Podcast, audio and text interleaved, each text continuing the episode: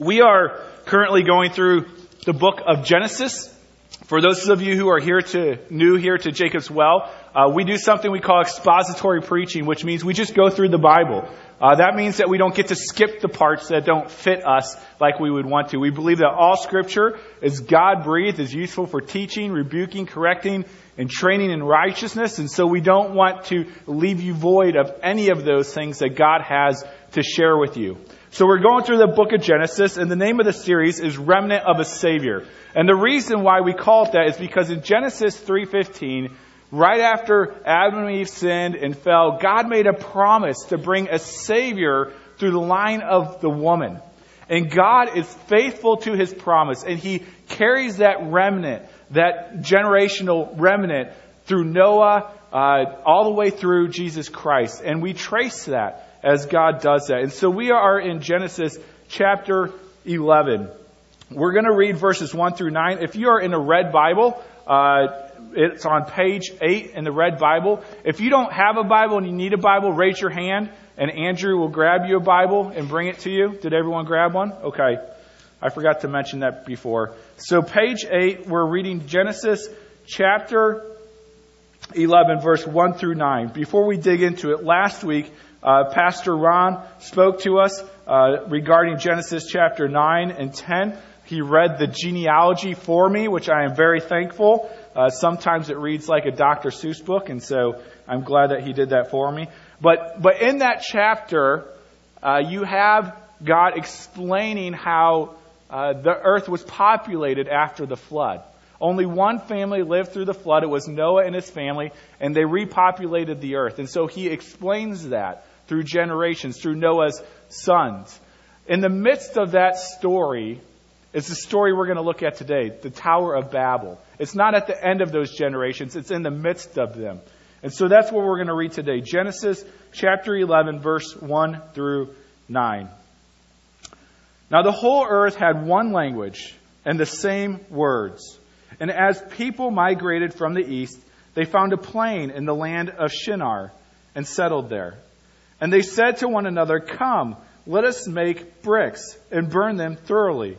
And they had a brick for stone and bitumen for mortar.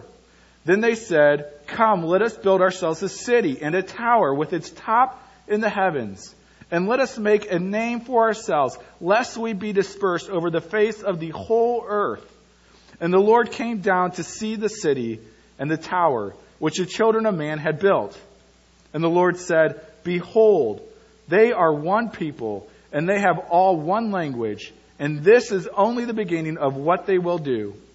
And nothing that they propose to do will now be impossible for them. Come, let us go down and there confuse their language, so that they may not understand one another's speech." So the Lord dispersed them from there over the face of the earth, and they left off building the city. Therefore, its name was called Babel, because there the Lord confused the language of all the earth. And from there, the Lord dispersed them over the face of the earth. If you would, keep your Bibles open as we go through it. Let's pray. God, your word is so good. It is better than anything we could think or imagine, God. Your grace is dripping from the Scriptures. It's dripping from this text, Lord. God, pray that you would help our hearts to see your love and your goodness towards us. Because you are gracious, because you are merciful, because you are loving to people like us. We pray this in Christ's name. Amen. Growing up, we used to play a game called King of the Hill. And typically it would come about because I would be at one of my siblings' sporting events, and there would be me and a bunch of other kids, and there would be a pile of dirt.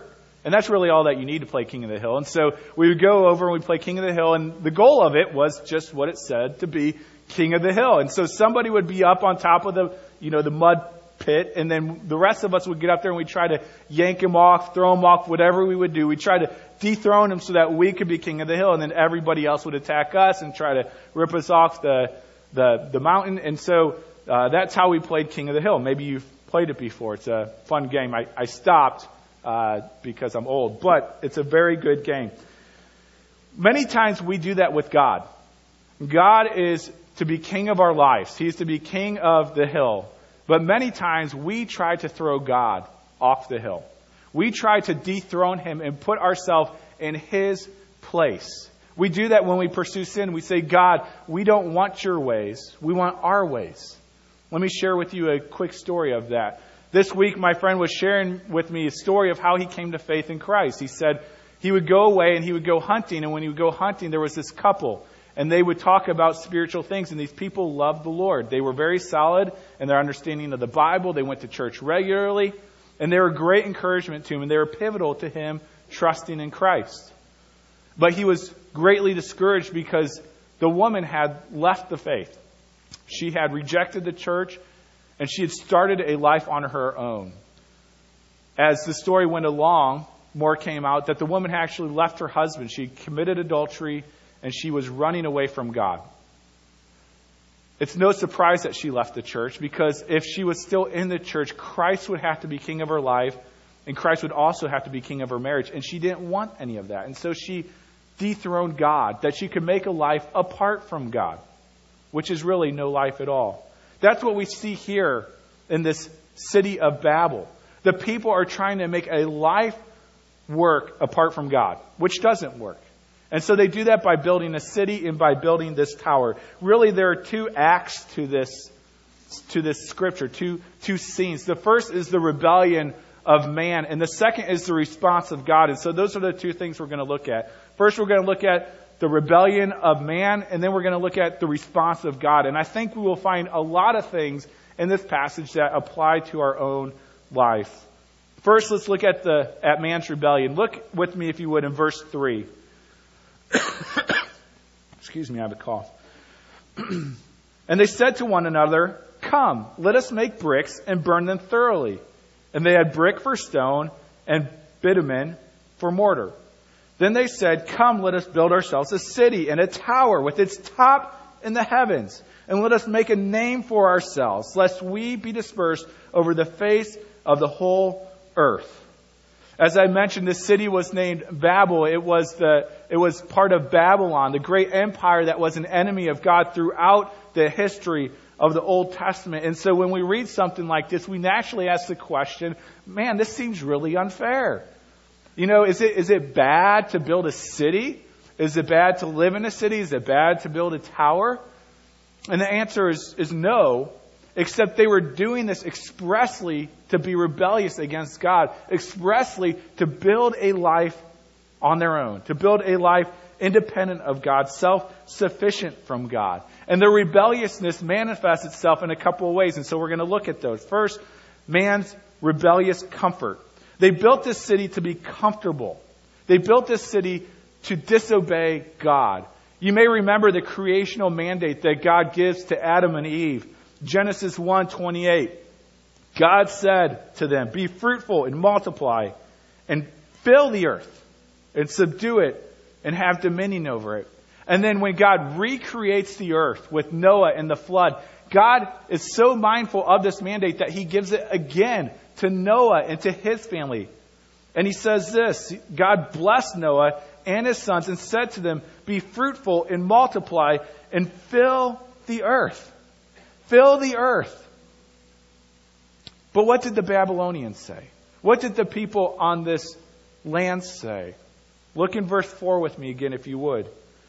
"Come, let us build ourselves a city." And then skip a little bit. "Lest we be dispersed over the face of the whole earth." That was God's plan, that they would be dispersed. And they said, we do not want to be dispersed. We want to huddle together because it is comfortable and it is easy. Again, there's no problem with the city, but they were doing it directly to oppose God. They knew the command of God, and they decided, we don't want it. We want to do it our way. We want to huddle together. You know what's really funny? Throughout the Bible, God is constantly telling his people to spread out.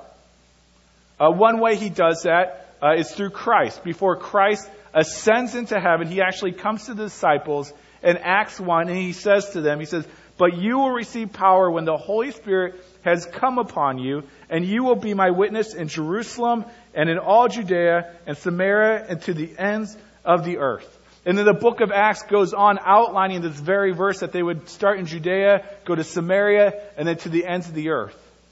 But even as they received the Holy Spirit, that's not what the disciples did. The disciples huddled together. They exercised this rebellious comfort to stay in the safe confines of relationships that they knew, in churches that they knew. But God allowed persecution to hit the church through Stephen. And it was like a stamp, and it spread them out. And so God fulfilled this commission on their behalf. But rebelliously, they wanted to stay comfortable. They wanted to stay isolated. You know, this is a problem in the church. Obviously. It is so easy to get wrapped up in all the Christian genres of listening to Christian music, Christian books, hanging with your Christian friend, only having Christians over for dinner. There's a church, I love their motto. Their motto is, the church has left the building. Right? Not Elvis. The church has left the building. Right? We as a church should leave the building. We don't just seclude to the comfortable aspects of our life. We help fulfill God's command to scatter and to share His good news with the people around us, to fill the earth with His glory. This is actually very instrumental for how Jacob's Well is structured. You may or may not know this, but we don't have a lot of programs at night. We have community group, and that's it. And the reason is because we want you guys to be teaching your kids' soccer team. We want you to be helping with the band. We want you to be having your neighbors over for dinner. We don't want to bring you into the church and just seclude you from the rest of the world, but we want the church to leave the building and to be a vital part of the community. And so we see here this rebellious comfort that they have, one that we can also associate with. He also shows that they seek rebellious glory. Several times in Scriptures, there is this plea and praise and aim of the Christians to bring glory to God. Our confession, which is a systematic doctrine, it tells you everything you need to know about different things from the Bible. It's not the Word of God, but it's helpful. And one of the things it does is it gives you a catechism, which is you ask these questions to find out really important answers from the Bible. And the very first question is this: what is the chief end of man? What is man's main purpose? What is your purpose? What is my purpose in life? And our purpose is to give glory to God and to enjoy Him forever. What a beautiful statement. I love that statement. To give glory to God, not to ourselves, and to enjoy Him forever. This is God's intention for our lives. This is what we were created to do. But look again what the Babylonians say in verse 4. They said, "Come, let us build ourselves a city and a tower with its top in the heavens." Why do they want to do this? "And let us make a name for ourselves." Let us make a name for ourselves. Let us make fame for ourselves. Let us get glory for ourselves. This was what they wanted to do. They wanted to develop a culture that people would think much of them, not that people would think much of God. This was their intention. They wanted to be famous. They wanted their name to be well known. They wanted glory. I'm just glad that none of us struggle with that here today. You know, it is a, well, I'll share with you a very current situation for me, in which this is constantly a battle for me. As many of you know, we are working to help plant a church in Appleton. Last week I was actually in Colorado with Dan Breed, helping him to raise some support, visiting the church that he's a part of. He's going to be coming, Lord willing, mid-December to help plant a church in Appleton. We're very excited about that. But a few weeks ago, a friend came to me and he said, "You know, I pledged this money to help start up Jacob's Well, but I want to take the rest of that, which is a large amount, and I want to give it to the Appleton church plant. What do you think about that?" And, you know, I have the little devil on one side and an angel on the other, like fighting it out, right? The Holy Spirit and my flesh. And I'm thinking, no, let's take that money. Let's use it for Jacob's Well, to make Jacob's Well bigger, you know, to spread our fame, to spread my fame. We could buy a building. We could do all these things. But then God, through His Holy Spirit and grace, said, "No, Dan, you know better than that. You see, it's not wrong if we build a building, but right now God had called us to plant a church in Appleton. And statistically, throughout every single denomination, the most prolific way to extend God's fame, God's name, and God's kingdom is not by building a bigger church, but by planting churches. That is the most effective way to reach those who don't connect with the church. And so you see, my battle was, I want to extend my fame and not God's fame. But I know that we are called to extend God's fame through church planting. This is a constant battle no matter where you are. Maybe in your workplace. Maybe you have great sales and you tell everybody about what a good salesman you are. Or maybe you're great at sports or whatever it might be. You know, it's okay to share, hey, this is success in my life, and rejoice, praising God. But why do you share those things? Is it that you would receive fame? Or that God would receive fame? That God would receive glory? See, all of it, all of your life, it's for the glory of God so that you can enjoy Him. And so we are to give glory to God. The last church I was at, Pastor Jim did a great job of modeling this to me. Every time we'd say, Pastor Jim, great sermon. Maybe you know what he would say. What would he say? Praise be to God, right? Glory be to God. Because God is the one who deserves His name to be exalted. You know, there is a reality that might devastate you, but it's also glorious. If you, by chance, cured cancer, saved the state of Wisconsin, balanced the budget, 400 years from now, nobody would know your name. Nobody would know your name, probably, unless they went to a museum and they saw it. And they'd see, your name is very limited here on earth. It goes forever in heaven. But God's name will exist 400 years from now, and it will be glorious. And so we have an opportunity to build the name and the fame of the God who will be saving and redeeming people 400 years from now. And so this is a great opportunity for us not to seek glory for ourselves, but to seek glory for God. Rebellious man is rebellious in seeking his comfort and seeking his own glory, and finally, in rebellious worship.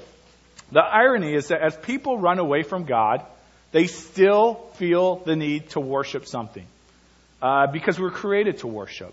This was no different for the Babylonians. They wanted to build a temple, not just a tower, a temple to worship. The archaeologists and scholars will almost all tell you that this was most likely something called a ziggurat. Okay, and we actually have a picture for it up here for you of a ziggurat. That's a ziggurat, okay? And that is what they believe was the Tower of Babel. It was something similar to that. And as you can see, there are stairs that ascend all the way up to the building on the top. And what do you think that building on the top is? It's a shrine. It's a place where they were supposed to meet with God. It was their way of meeting God. They had to climb these stairs up into, as it says here, the heavens, right? So that they could have an encounter with God. And this is what worship looked like for them. You see, false worship has this one thing in common. No matter what it is, no matter what form it looks like, it is about what we do for God. That is false worship.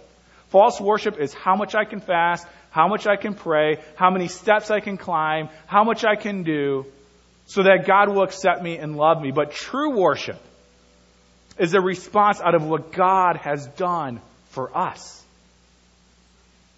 You know, tomorrow is Reformation Day. Today's Reformation Sunday. Martin Luther, as we mentioned, is one of the main figures of that. And one of the pivotal parts of his life was climbing the stairs. They're called holy stairs, the Sancta Scala. And there are 28 broad marble stairs in Rome. And what would happen is that he would go there and he would climb these stairs one at a time on his knees. And every time he would go up a stair, he would pray. And then he'd go to the next stair and pray again, next stair and pray again.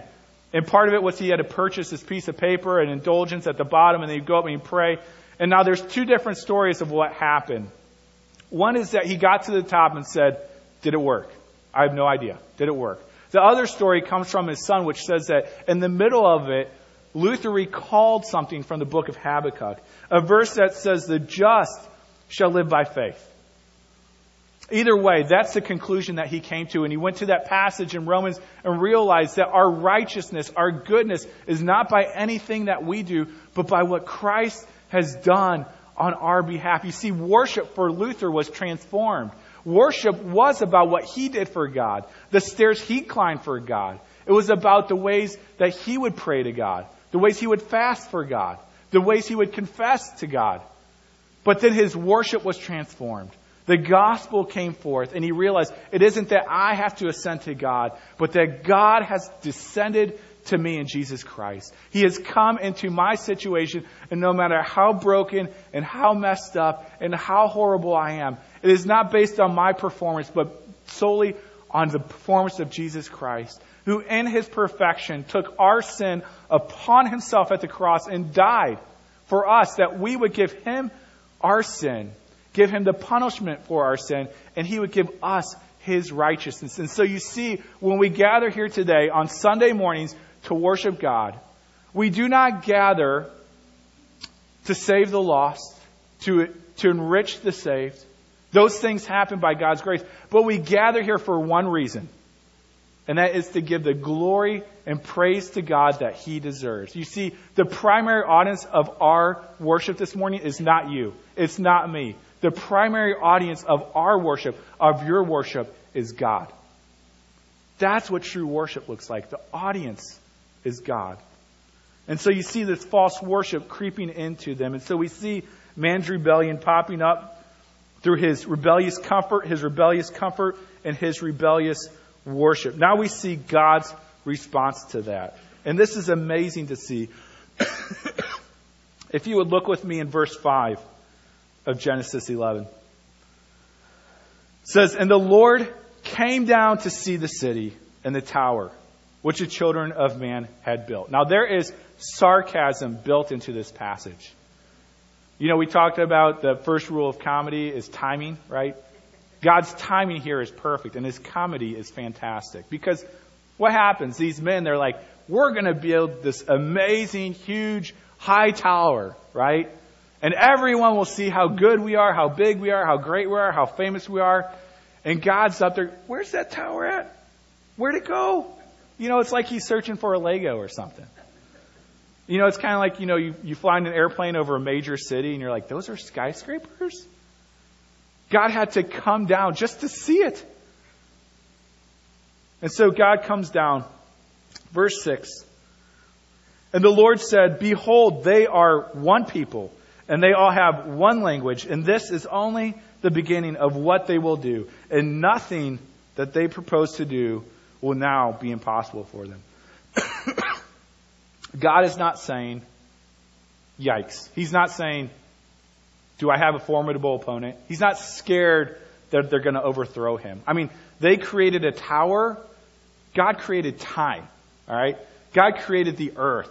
God is not scared that they're going to overthrow him. There's a better chance that ants will overthrow us and that we could overthrow God. But what God is saying here is that he is seeing that the wickedness that had started before the flood was continuing, that it was growing exponentially, and that man's sin would be continuous.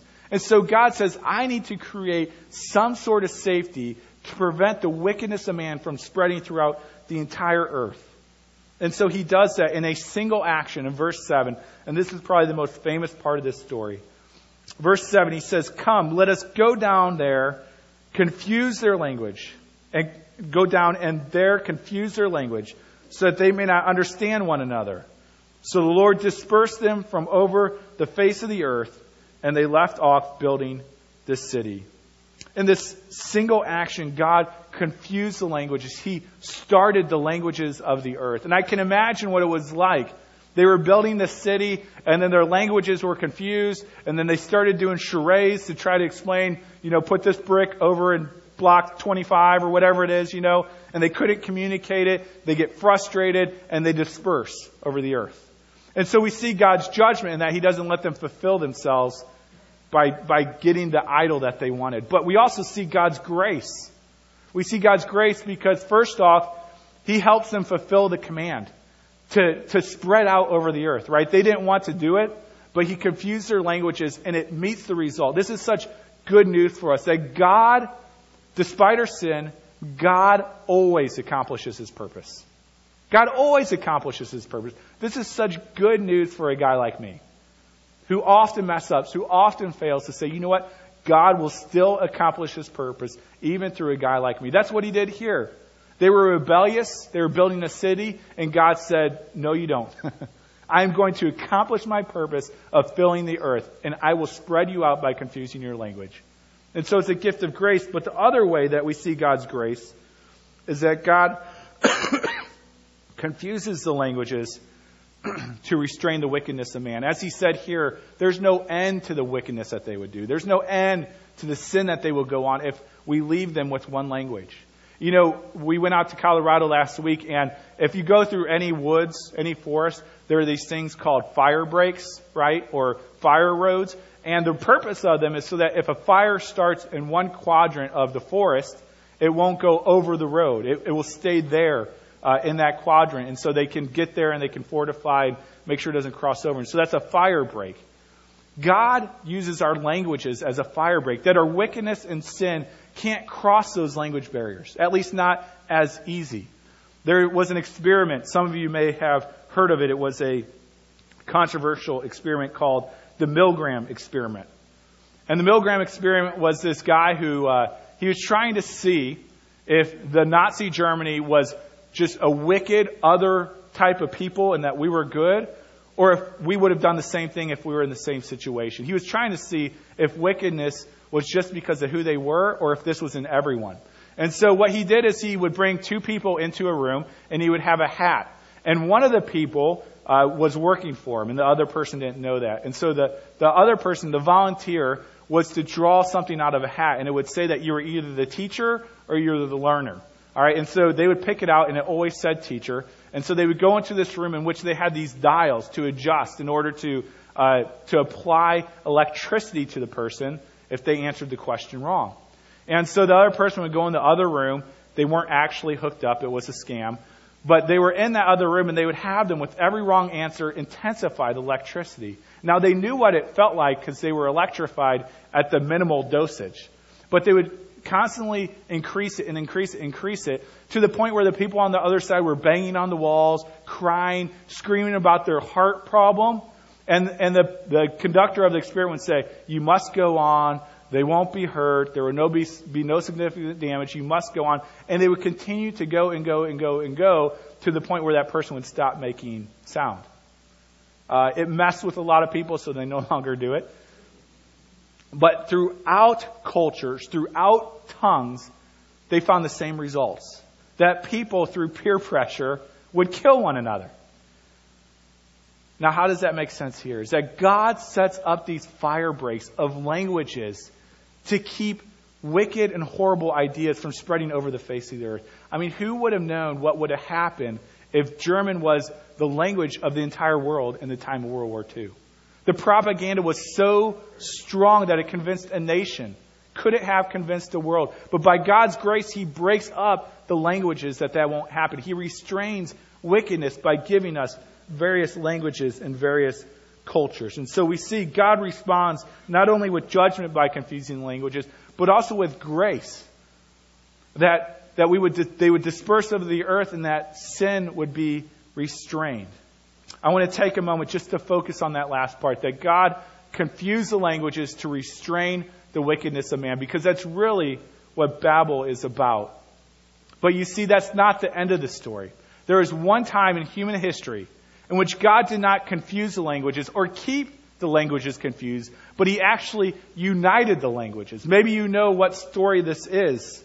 After Jesus ascends to heaven, all the God-fearing Jews gather together from every tribe, tongue, and nation in one place for Pentecost. And then we read about that in Acts chapter 2, and I'm going to read a large portion of Scripture here. But we're going to see that God no longer keeps the languages dispersed, but He unifies them for a great purpose. Acts 2, verse 4.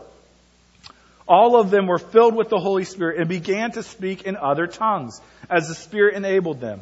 Now there were staying in Jerusalem God-fearing Jews from every nation under heaven. When they heard this sound, a crowd came together in bewilderment, because each one heard them speaking in his own language. Verse 8.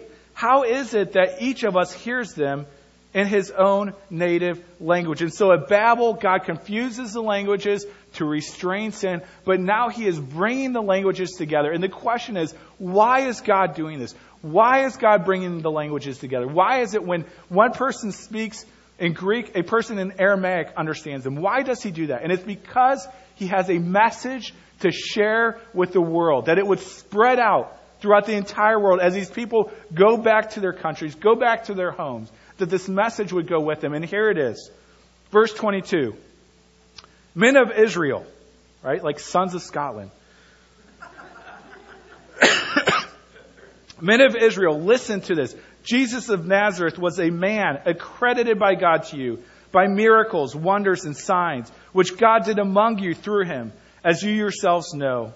This man was handed over to you by God's set purpose and foreknowledge. So it was God's plan, not man's.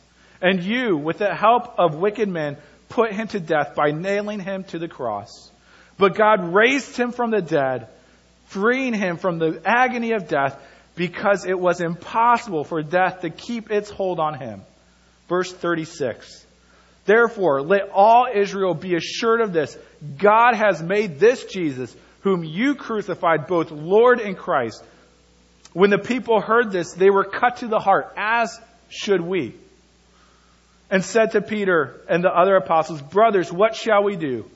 Peter replied, repent and be baptized, every one of you, in the name of Jesus Christ, for the forgiveness of your sins, and you will receive the gift of the Holy Spirit.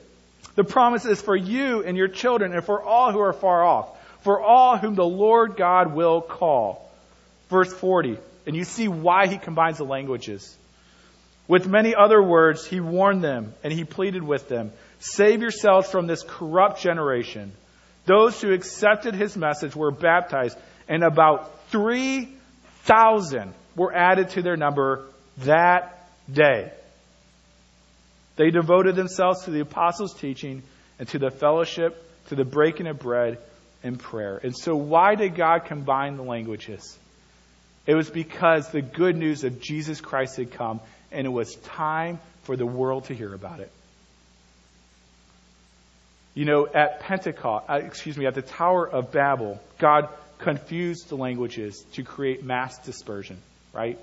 It's kind of like one of those tear bombs that they throw into a crowd so that they'll disperse and separate wickedness. And so he does that at the Tower of Babel for mass dispersion, but then he unites the languages at Pentecost for mass conversion, that people would know the good news of Jesus Christ. Let's pray.